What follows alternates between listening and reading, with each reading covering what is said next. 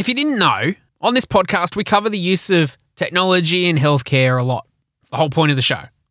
Well, an interesting adjacent industry to healthcare is exercise and sports medicine. And one way that technology is used in this setting is to help with coaching and improving performance of players and recording how a player acts or responds, and then a coach shows them the footage and then helps that player make improvements to do better next time. And that's just one example. I've grossly oversimplified a lot of it. Well, imagine using technology in a similar way, but for healthcare providers. So, helping clinicians in simulations to improve how they respond to situations to help them to deliver better patient outcomes in real life. Well, my guest today, Landell Archer from Ellipsis, has a lot of experience in this kind of thing and a lot more experience in the realm of human centered design. I actually recorded this interview in person in a studio in Sydney that Landell is currently using to record her own podcast. And I think by the time that this episode comes out that you're listening to, her podcast will probably be released or soon to be released. So we'll make sure the link to that is in the show notes of this episode if it's available. Otherwise, keep checking back to our website and we'll let you know when it's out. Landell's also a THT Plus member, so members will recognize her from the community. And she also recently moderated a session at the Talking Health Tech Winter Summit about the use of telehealth in public health. So let's get stuck into it, eh? Collaboration starts with a conversation, Team Health Tech. Let's make it happen. Welcome to Talking Health Tech with Peter Burge, a podcast featuring conversations with key players and influencers to promote innovation and collaboration for better healthcare enabled by technology. This episode features a conversation with Landell Archer, the CEO and co founder of Ellipsis, a human centered digital consultancy. Landell works with clients to create digital solutions that are designed for the exact people who use them. So, in healthcare, that might mean telehealth systems for patients, apps for clinicians, or portals for hospital staff. She's got 12 years' experience in various software solutions, and she comes from a background as an exercise physiologist who's worked with elite sport, corporate health, and with clinical patients. In this conversation with Landell that you'll hear next, we talk about her career journey, how to better create solutions in healthcare, and the benefits of deep discovery, digital prototyping, and usability testing in creating solutions, and a lot of other interesting things too. Here we go. It'd be great, firstly, Landell, just to understand from your side, like your background as well, how you've got to what you're doing today. My background's in exercise and sports science. Mm. I came through, I studied exercise and sports science at Sydney Uni. I, very much like you, I, this is where I think we get along. It, it, was like I was at uni and one of the, you know, the head lecturers, she was talking to us as a group of first years and she said, only 1% of you will actually work in elite sport. I looked around the room and went, I'm going to be That's that 1%. yeah. Yeah. So I worked in elite sport at a technology company who did video analysis yeah. of elite sport. And I, I, did my other clinical work on the side as well. So I worked clinically as an exercise physiologist. I did a lot of like cardiac stress testing. And then I worked in corporate health as well. So I came through doing some clinical work, but really with that goal of working in elite sport, mm. which I got to do because of technology. So I fell in love with just what technology can do for different industries and what you could actually take from elite sport and take it back into healthcare. Yeah. And one of the things that we were doing in healthcare at the time was a lot of healthcare simulation. So you'd set up a, a simulated scenario. A bunch of people, like a, a multi um, faceted team, would come in and work on a mannequin, for example. And, and we would video that and we would take points out of that video that we could then show the the participants in debrief. Here's what you did but here's what we'd like you to do. Mm. or did you even recognize that you did this? Because you know the simulation is designed to be highly stressful. Mm. it's designed to replicate what a stressful situation would be like in an emergency department for example or an ICU and so we were using the video as teaching points and that's exactly what we were doing in sport. So we were capturing video live in a coach's box. We were coding some key moments and we were showing it at halftime to the players who mm. we know are visual learners. We want to say, you know, instead of doing shifting right in a rugby league game, this is where you should have shifted left. And here's the gap in a netball game or, yeah. you know, in a soccer game, like outlining this is the defense that you should have run in this yes. particular play. So I really fell in love with the way that technology can be used in different industries and how like you could learn from people. So in medical simulation, we were really analyzing communication between key people and then the delegation of tasks. So, how the head nurse, for example, might delegate tasks to other nurses working in that team. And then when we took that back and told sport about that, you know, we told the Sydney Roosters at the time mm. that, oh, this is what we're doing in medical simulation. They started to mic up their halfback and they're they're five eight, who are two people who need to work together in mm. every game. And they started to understand how they were talking to each other at training, in training drills, and also I think they ran a couple of practice matches where they could wear those mics as well. And so it was like this crossover of what technology could be doing for all of these different industries. Mm.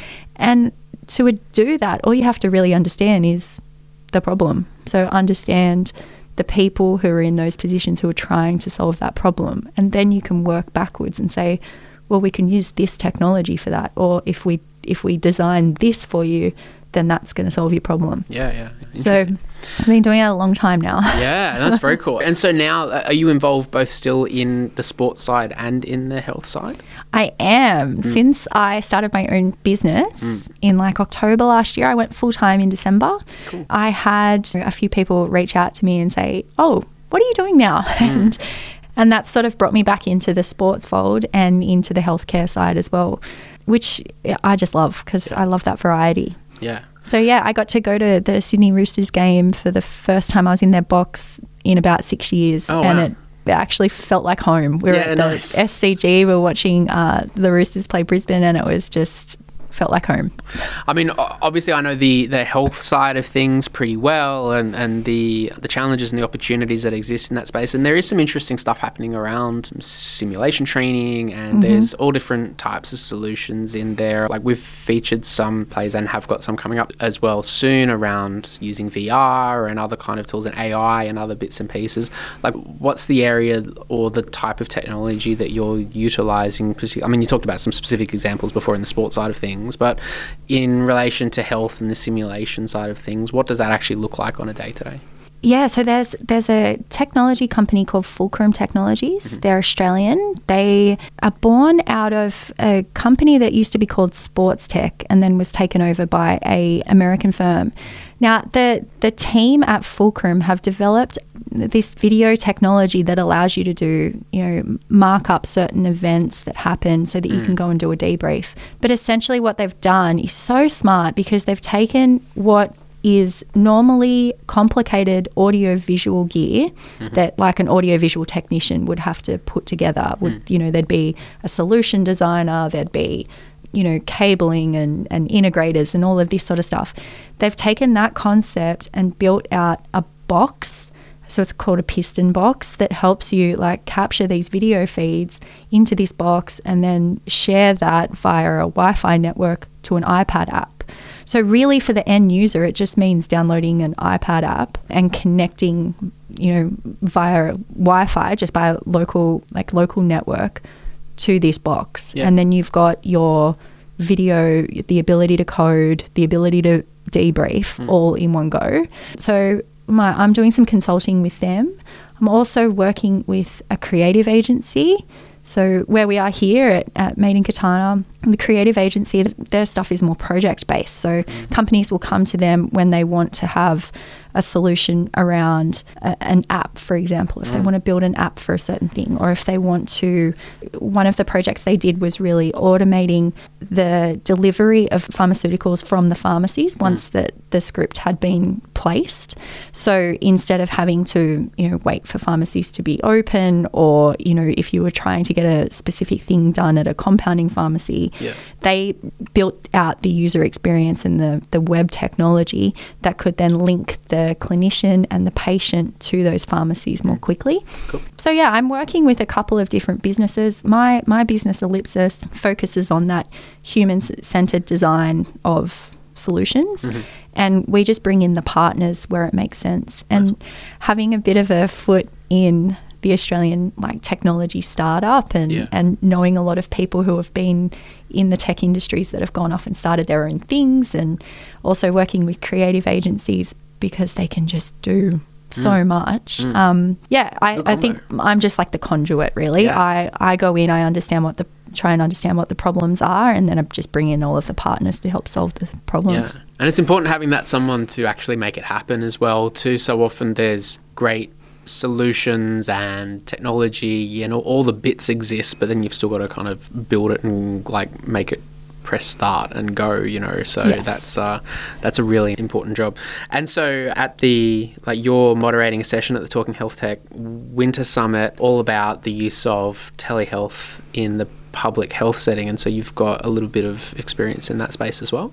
Yeah, and uh, I'm so excited for that because it was it was really strange. We started a project back in 2019 mm-hmm. where New South Wales Health wanted to sort of change the way that they were doing telehealth. Hmm. They wanted to have an integrated system. They wanted to use PEXIP, a video conferencing system, as the backbone, mm-hmm. but essentially create a front end web application that replicated how you would go to a physical clinician. So, mm. how you would go to the hospital and you would see a specialist, you'd have a waiting room, you'd have people who would acknowledge that you're there and they would walk you through into the room. So, they really wanted to replicate that physical space in the digital space. Mm-hmm. And I worked with them on that project and we released the first version of that in March 2020, just as the pandemic really hit Australia. So it was perfect timing. We'd mm. been working on it for about a year. And then because it had such a big uptake, I think, you know, 2,800 clinicians in New South Wales are now using that system. They had so much feedback around what they wanted to do next. Yeah. And in that time, I, I'd started my own business to focus more on that, that human centered design consulting. Hmm. And I had the opportunity to work with them and do some discovery with them around how they're actually using it, how it integrates in with their day to day lives. Yeah. And I can't tell you how valuable discovery is when you can go and physically see what these clinicians have to do during their day and how they just have to incorporate your solution. There's so many things that you can pick up and recommend for them that are pretty simple Yeah. fixes, really, to the system. And um, when you've got a team that you're working with who are super creative, as long as you can translate what the problems are and you talk to creative agencies about, okay, let's do the design thinking here because here's literally what their day looks like Yeah. and they don't have time to press all of these buttons Yes. that we're determining for them how to how do we make this better Hmm. so that's i think that's just been a really cool ongoing project and yeah we're, we're still working with new south wales health now to just iron out the next round of enhancements and then Yeah. i'm hoping that we'll go again because i think the product has like a lot of potential for them Yeah, there would have been a total mind shift. I think I I know a lot of telehealth vendors who existed long before COVID, and you know those creating solutions in the telehealth side of things, where a lot of the conversations were still around, well, is this even a viable kind of you know model? Or a lot of the thinking, those that were passionate about it, were like, yes, it is, and it'll exist in a you know we need to build it now and gradually get people there. So that shift from that being a thing that will be used eventually to hey people are using it already now and we've got to help them like helps continue to build the plane while it's flying must Yep. be a bit of a, a shift but it's totally right about the design thinking side of things too like the in, in, in a clinical setting you're you got a patient there or a patient waiting and you know if you've got to click on three or four different things and you've got you know multiple moving parts you know the the path of least resistance is what you take which is no surprise that a lot of the telehealth consultations that happen now are over the phone. But are there any interesting insights you've seen from, you know, your work over the past 12 months around the use of telehealth in that public health setting? Yeah, the telehealth is going to play a massive role in Australia. Hmm. We're a huge country. The rural and remote health, you know, part of what telehealth is trying to do is just give rural and remote people more access to healthcare. But New South Wales Health also recognised they had they had a bunch of different stakeholders who were interpreters and also telehealth managers. And what we found out from them was when you have a physical consultation, and that might be for say a 65 year old woman, English might not be her first language, mm. so she might need an interpreter, or she might not really understand all of the jargon that's been thrown at her. Okay, no, no fault of the clinician. The clinician has to communicate the fact that there might have been a heart attack, there might have been some plaque in some arteries, they had to do a bypass, all of these sort of words. And in a state of, you know, uh, trying to take all of that in and having this thing just happen to you, you might not get all of the information. So maybe your treatment isn't as good as it should be because you know you just didn't take in all of the information correctly. So what they identified is that they want the ability for family members or carers to be part of those consultations as well. Mm. And I do this for my parents already. You know, like they're one. My dad's in his seventies, and so to be able to be part of his, you know. uh, Understanding what the doctors are telling him and sort of translating it mm. for him. Mm. He doesn't know those words. So, Yeah. what we found was that telehealth actually opens and, and makes that more accessible for family members to be part of. So it's not just about having the patients remote from the clinicians, but it's also having the patients remote from their families. Yeah, totally. So even if you're in a consultation physically with a, a clinician, so a patient's in there with a clinician, you can you you know dial in Yeah. the family member or you can dial in the interpreter Yeah. or you can dial in a specialist clinician who might be up on the border in Queensland Hmm. but they can dial into this particular consultation because we need their expertise Hmm. so i think just where we started with telehealth even before the pandemic we had some really great ideas around the human side of how we're going to create better care and it's you know building the right network around these people to give them more information make accessible make healthcare more accessible for them Cool. so i think that we'll see that trend continue Nice one. Oh, we're looking forward to, to hearing more at the summit. Um, we've got a few different panelists from di different state health departments utilizing telehealth in different ways with different experiences. So that should be a good one. Looking forward to, to that conversation. Just lastly, Landell, then, so from your side, what are you going to be continuing to work on in terms of your own business now and clients and all bits and pieces? I think what I'm really loving is working between the clients, the tech people, and the creative agencies. Yeah. I think I'm just the conduit that can bring those people together because I think if you look at the clients, you know, I was out at Blacktown Hospital last Friday and the head of the ICU is not someone who would probably call the director of a creative agency to say, "Hey, I'm having a problem in my ICU. Yeah. How can you come and help me?" But he's he's he's comfortable with me. He knows me really well, and that's that's a person that he can draw on to say, "All right, you know this stuff. Come and tell me what you think." And then I think bringing in a creative agency is a different way to think about it, it just gives you different ways to think about the problems. So where you've got ux consultants and you've got like highly creative people they're usually working on something with sony or universal mm. studios or spotify and you bring them in brief them on what we're talking about but they just bring this different kind of different brain thinking to Yeah. the problem. And then, you know, having the tech aspect and understanding what people are building, what they've built, how far along they are in their journey, that gives us a real tangible thing of this isn't in the future. This isn't Yes. some big like blue sky thing that we can do for you. This is something that's available now. Yes. And we can we can bring this to you. We can wrap a support model around it and, you know, this is going to solve problems. So I think it's a little bit niche, but that's exactly where we sit. And I think that, you know, more people will understand the benefits of like using those kind of different groups of people to solve problems. hey, being niche is the best way to be. I think that there's a lot of problems to be solved, you know, utilizing creativity and the other aspects you talked about within healthcare. And there's a lot of cool solutions that I think can be built. So good luck with all of that. We'll put the details for Ellipsis and everything you're doing in the show notes of this episode on the website uh, for the podcast. Landell, thanks so much for joining. Thank you. Thanks for listening to the show. Check out talkinghealthtech.com to connect with other people in our community and to learn more about the Australian health tech industry. Also, make sure you hit subscribe on your favourite podcast player so you don't miss an episode and share this episode with a few people who need to hear it. Now go make it happen.